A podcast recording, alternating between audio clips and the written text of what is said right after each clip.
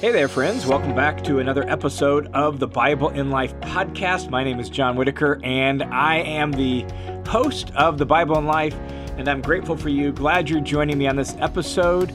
The Bible in Life podcast is part of an overall online ministry that is just the Bible in Life online ministry that includes this podcast it includes the listener's commentary. It includes a handful of online courses that you can access inside the study hub on the listener's commentary.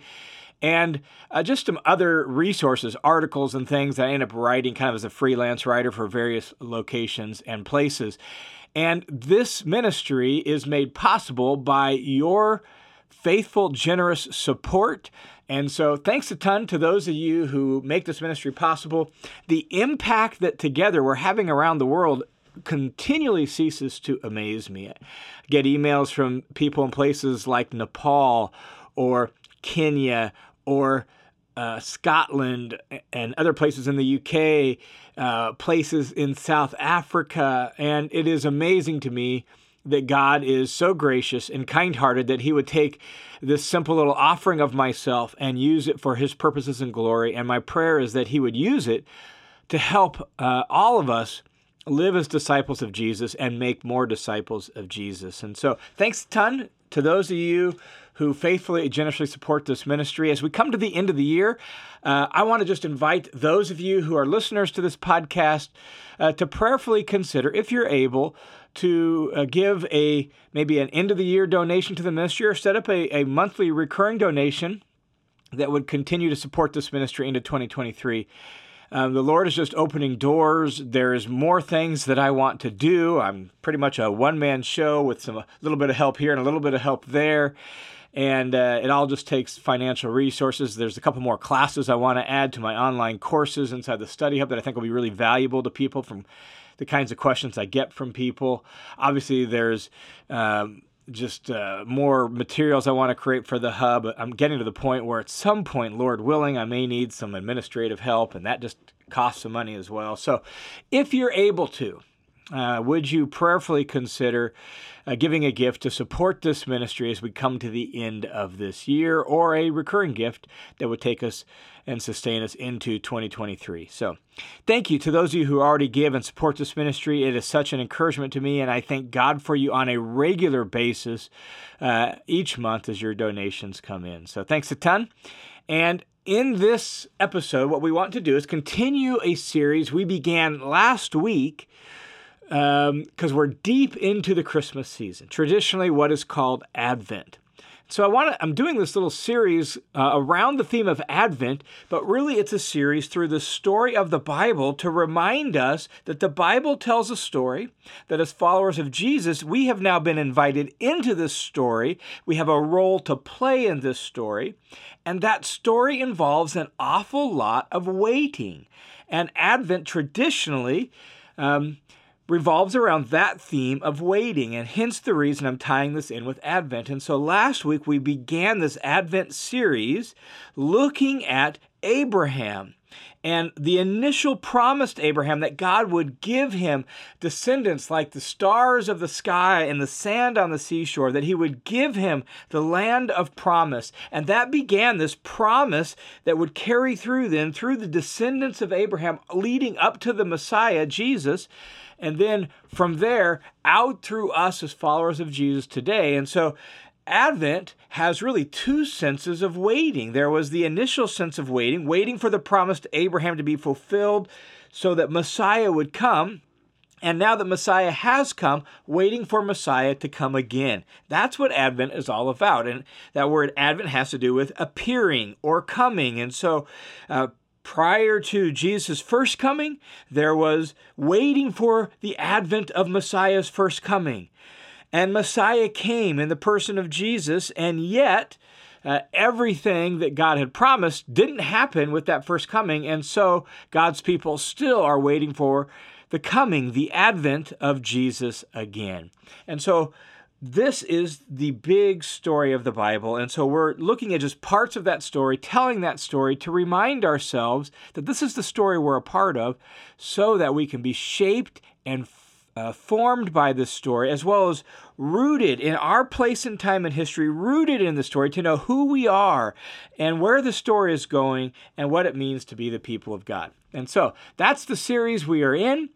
And last week we began that by talking about Abraham and the promise to Abraham. And then from Abraham, that promise gets passed on down to Isaac. And Isaac was the initial uh, fulfillment of the promise to Abraham. God had said, You're going to have descendants, they're going to be like the stars of the sky. Abraham waited and waited and waited, made mistakes while waiting. And finally, 25 years after that promise was initially given, God gave Abraham and Sarah a son, a son named Isaac. And Isaac is the initial fulfillment of the promise. But having one son and then a few sons after that isn't like stars in the sky and sands of the seashore. More waiting was required, and the promise was repeated to Isaac that he was going to uh, have descendants, and the blessing of Abraham would be passed on to him. Well, then Isaac waited, and Isaac had two sons, Jacob and Esau.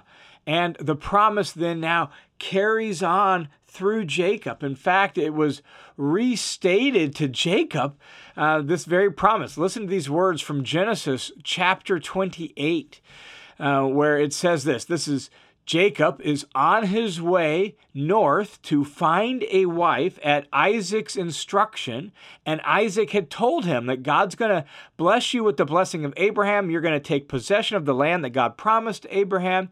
And so Jacob is on his way here in Genesis 28 up north to find a wife from their relatives and their families, and uh, he he has a dream at the uh, area of Bethel, or house of God is what Bethel means. And in this dream, the Lord spoke to him, came to him and spoke to him and said, I am Yahweh, I am the Lord, the God of your father Abraham and the God of Isaac. And then he restates the promise, and I will give to you and your descendants the land on which you are lying. Your descendants will be like the dust of the earth, and you will spread out to the west and to the east and to the north and the south, and all peoples on earth will be blessed through you and your offspring. And so God restates the promise that he had given to Abraham. He restates it to Jacob. And Jacob does find a wife. He marries. He ends up having um, many sons, right? The 12 sons of Jacob. Jacob's name is changed to Israel, and hence you get the 12 tribes or the 12 sons of Israel. And so as the story unfolds now, descendants are growing. And so we have the promise from Abraham through Isaac, now through Jacob. And so the line of promise is going through Jacob's family. And Jacob's family now enlarges into 12 sons who all have uh, kids themselves. And and so now you've got a small little tribe of people around Jacob. Um, and that tribe of people becomes the nation of Israel. And um, in time Jacob and his sons and his grandchildren all move down to Egypt because there's a famine in the land of Canaan. And one of Jacob's sons, Joseph, is a high ranking officer in Egypt. Uh, long story of how he got there. You can read that in the book of Genesis, of how Joseph ended up in Egypt. It had to do with betrayal from his own brothers and selling him into slavery. He ends up in Egypt. And in the course of time, through uh, some difficult circumstances and in the providence of God, he ends up as a high ranking official in Egypt. And God gave him a vision of what was going to come, this famine that was coming, and so he prepared for it. So there's food in the land of Egypt. Um, and Jacob and the rest of Joseph's family all moves down to Egypt and settles down there and uh, are given land there, and they live comfortably in the land of Egypt. But there's still the promise that God's going to give them the land that they moved out of, the land of Canaan there's still the promise that this family is going to grow into just uh, descendants that are like the dust of the earth, like the stars in the sky. And so they live in Egypt, and they do. They grow and they populate, and they become a mighty people living in the land of Egypt. Um, and in the course of time, a new Pharaoh arises who doesn't know Jake, uh, Joseph, doesn't know their history, doesn't recognize any of that history. And this particular Pharaoh uh, for people like uh, Jacob's family and other people from Semitic tribes, enslaves them and makes them um, work for them. And one of the jobs they have to do is make mud bricks, and it, it becomes very difficult.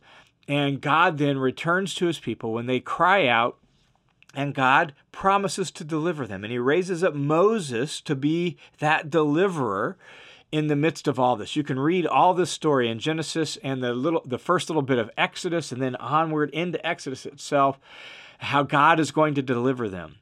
All of this is in keeping with his promise and how God is going to take them back up out of Egypt. In fact, uh, you can see uh, faith in this promise and, and even the way Joseph died and how he said, um, when, when you leave this land, make sure you take my bones with you into the land that was promised to uh, our fathers and bury me there with them. I mean, they know the promise and they know where God is taking them and they're waiting and they don't know how it's going to unfold.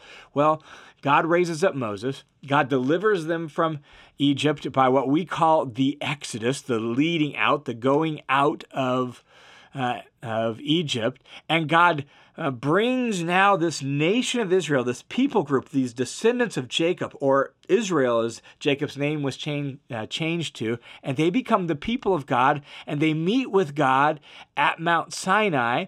And at Mount Sinai, God promises to them that He is going to take them as His own possession, and they will be His people out of all the peoples of the earth, not because they are great or mighty, even they're small and they are insignificant, but God's going to make them His people, and He's going to bless them, and they will be to Him a kingdom of priests, which means they're going to be a nation uh, uh, that kind of stands between all the other nations and God. They represent God to the nations and the nations to God. They're a kingdom of priests, and they're going to bring his wisdom and his glory and his blessing to the world in keeping with the promise to Abraham, restated to Isaac, and restated to Jacob.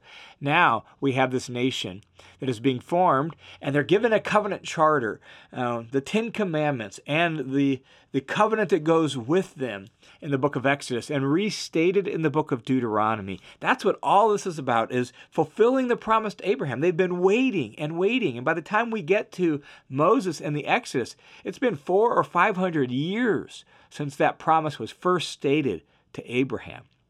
That's a lot of waiting. And finally now we have um, people, descendants like the sands of the seashore and the stars in the sky, being formed into the very people of God with a covenant charter, entering into covenant relationship with God. And that covenant comes with promises, blessings, promises of blessings, and also warnings of curses. Keep the covenant. And there will be blessings for you. Break the covenant, and there will be curses for you. This is the way the covenant would work. Uh, this is uh, an expression of God's grace where He redeemed them and He delivered them, not because they were mighty or great or had kept the covenant. The covenant hadn't even been given yet. He, de- he delivered them and redeemed them by His grace out of Egypt, brought them to Himself, and now He gives them the covenant and He calls them to be His covenant people. And they say, We'll do it. We'll be your covenant people. And that brings with it some blessings and some curses, depending on whether or not they keep the covenant. And so, in the book of Deuteronomy, when the covenant is restated for the generation of Israelites that is now prepared to go into the promised land and enter into the promised land, God gives them some blessings for keeping the covenant. And this is the way some of them are stated. For example, Deuteronomy 28, verse 3 You will be blessed in the city and blessed in the country. The fruit of your womb will be blessed, the crops of your land and the young of your livestock, the calves of your herds and the lambs of your flocks, they'll all be blessed. Your basket and your kneading bowl will be blessed. You will be blessed when you come in and blessed when you go out. And so on and so forth, right? If you'll keep the covenant, there'll be blessings for you. Now, as Deuteronomy 28 goes on, it says, verse 15, however, if you don't keep the covenant and obey the Lord your God, and you don't carefully follow all his commands, then curses will come upon you. You will be cursed in the city. You will be cursed in the country. Your basket and your kneading bowl will be cursed. The fruit of your womb will be cursed. The crops of your land, the calves of your herds, the lambs of your flocks, they'll all be cursed. You'll be cursed when you come in and cursed when you go out. In other words, like God's covenant promises good for you. And if you keep it, there's wisdom in it, and it'll make your land fruitful and productive. It'll make your life good. But if you don't keep it, things aren't going to go well for you. Now, the reality is, Moses, there when he's giving those blessings and curses in the book of Deuteronomy, Deuteronomy 28, Moses actually knows what's going to happen. He knows they're going to be unfaithful. Prophetically, he just knows. Maybe because he's walked with them uh, for 40 years at this point, he's seen their hardness of heart. He's seen how easily they go astray. Maybe because God revealed it. Maybe a combination of the both, uh, both of those. But God knows. He knows. And he knows that the ultimate curse is not just that the land is going to be cursed, but the ultimate curse is they're going to be kicked out of the land. They're going to go into exile. Like Adam and Eve were removed from the Garden of Eden. Well, this being sort of like a new Garden of Eden, if they don't, if they're not faithful to Yahweh, they too are going to be expelled from the land. And so Moses knows that's going to happen and he knows that God, God's going to uh, send a nation upon them, and they're going to go into uh, exile. And he, he promises it at the end of uh, Deuteronomy 28. Then the Lord will scatter you among the nations from one end of the earth to the other. And as you read the story of Israel, that's what happens. Um, they enter into the land of promise and they don't fully do what God asked them to do when they enter into the land of pr- promise.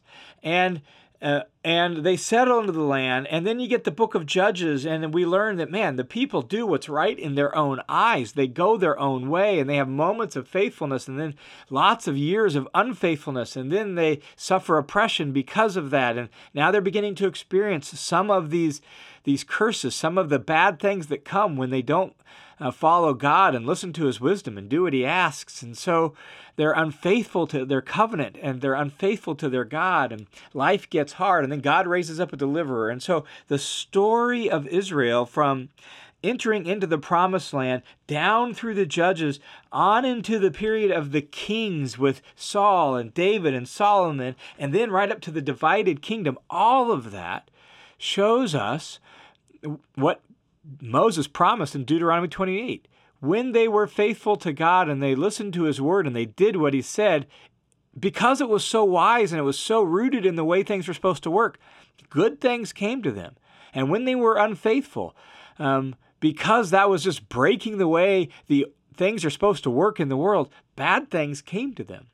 And they were unfaithful to their God consistently. And it got worse and it got worse and it got worse uh, all the way up until um, what Moses promised would happen did happen.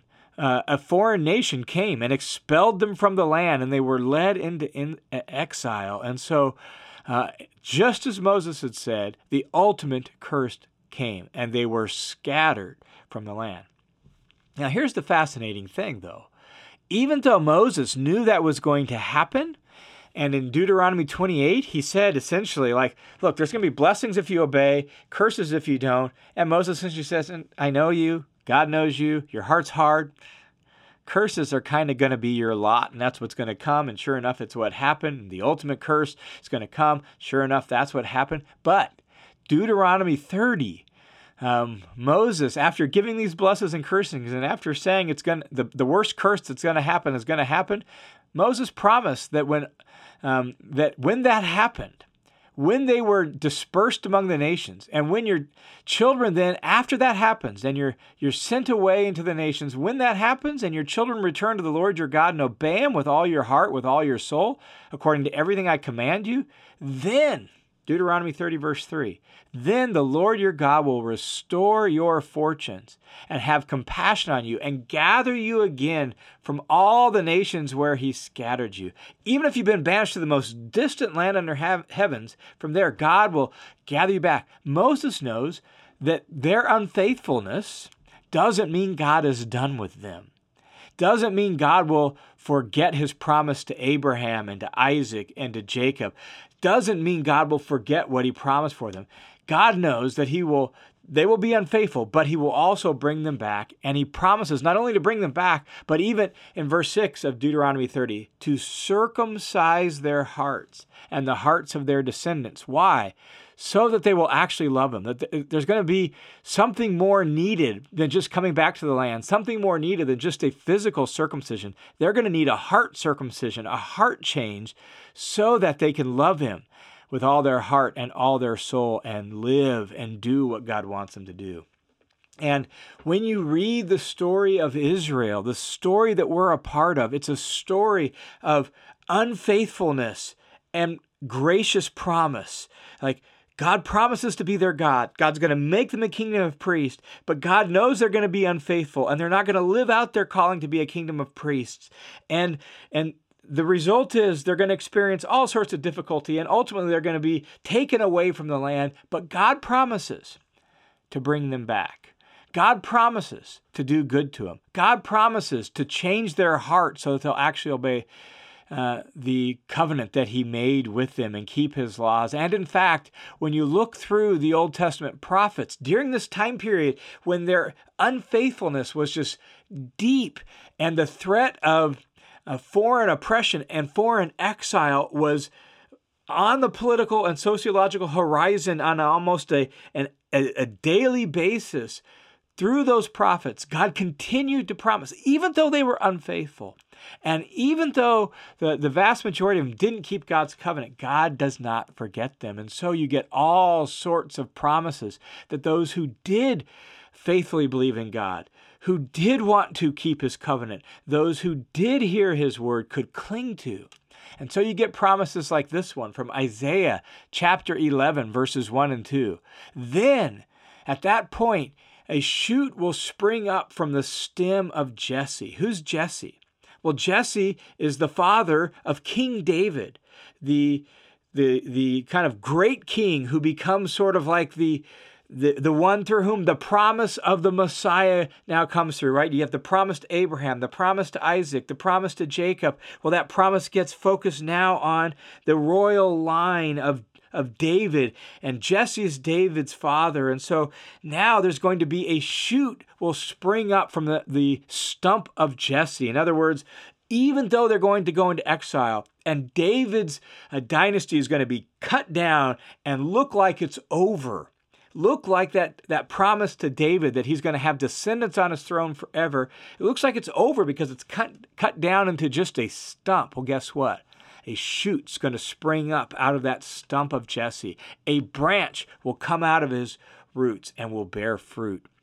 And the Spirit of the Lord will rest on him the Spirit of wisdom and understanding, the Spirit of counsel and strength, the Spirit of the knowledge and the fear of the Lord. This is a promise that there is going to be a new king on the line of David, a new king that will be anointed. A Messiah will come. That's the promise. And so, even during these dark days of unfaithfulness, even during these dark days of the threat of exile, even during these dark days where a curse begins to fall upon the land, even in these dark days, there's a promise of an anointed one, a ruler that will come forth from a David's line. A Messiah is yet to come. You get promises like uh, this one from Micah chapter 5, verse 2. But as for you, O Bethlehem Ephrathah, too little to be among the clans of Judah, right? You're not very important. You seem insignificant. You're kind of nothing big, too small to be important, Bethlehem. From you, O Bethlehem, one will come forth for me to be a ruler in Israel. His times of coming forth are from long ago, like he's existed from the distant past, from the days of eternity, but he's going to come forth somehow from you, O Bethlehem. And so we get this promise for the little town of Bethlehem that there will be uh, a king that comes out of them. Um, and so here's this promise in the midst of these dark days that somehow a king's going to come. And the king's going to come from Bethlehem. And he's going to be a ruler on behalf of God. And he's going to be a re- ruler whose days were from eternity. Or you get this famous, well known promise from Isaiah chapter 9 the people who walk in darkness will see a great light. The darkness of oppression, the darkness of exile, the darkness of curse, they will see a great light. Those who live in a dark land, the light will shine on them. Why? For unto us a child is born, a son is given, and the government will rest upon his shoulders, and his name will be called Wonderful Counselor, Mighty God, Everlasting Father, Prince of Peace. There will be no end to the increase of his kingdom or his peace, and on the throne of David and over David's kingdom to establish it and to uphold it with justice and righteousness. From then on and forevermore, the zeal of the Lord Almighty will accomplish this. And so we get this promise in the dark days of unfaithfulness and curse, the promise of a king. Not just any king, the king, the great king, God's king who will reign in righteousness and bring justice to the world. This is Advent. This is what the world was waiting for and longing for and looking for. This was what those that the remnant of the faithful among the Jews during those dark days of unfaithfulness were hoping in that somehow, some way, even though the stump of, of David's kingdom had been cut down, somehow God would send forth his king. And they were waiting and watching and praying and hoping that the king would come. And this is the very hope that was that's celebrated in the well-known Christmas carol that we sing uh, this time of year joy to the world. Joy to the world the lord is come. Let earth receive her king. Let every heart prepare him room and heaven and nature sing joy to the world the savior reigns let men their songs employ well, while fields and floods, rocks, hills, and plains repeat the sounding joy. So the story of Israel is the story of covenant and failure, of blessing and curse, of destruction and promise. And in the end, their unfaithfulness proves to be too great and too persistent and so, like Adam and Eve being banished from the garden, Israel will be banished from the land, and all seems lost. But the promise still remains. And the promise now is zeroing in on a child, on a ruler, a ruler from the line of David, a ruler that will come out of the little town of Bethlehem. And so the story of Israel in the book of Kings and Chronicles arrives at a point in about 586 BC where Israel, God's people, unfaithful, uh, Israel going away into exile, and yet, in spite of her exile because of her unfaithfulness, Israel still waits for the promise. Israel still carries the promise for which all the world longs and hopes even if they don't know it. And Advent celebrates that waiting for that coming of that King. Hey, thanks for tuning in to this episode of the Bible in Life podcast. Thanks for, again, for your uh, faithful support and being a part of the Bible in Life family. I pray you have a blessed Christmas season. You have a blessed Advent season as you remember what the world once was waiting for, what has now come, and what we still wait for in the future. God bless you. Have a wonderful Christmas season. I look forward to talking with you again next week.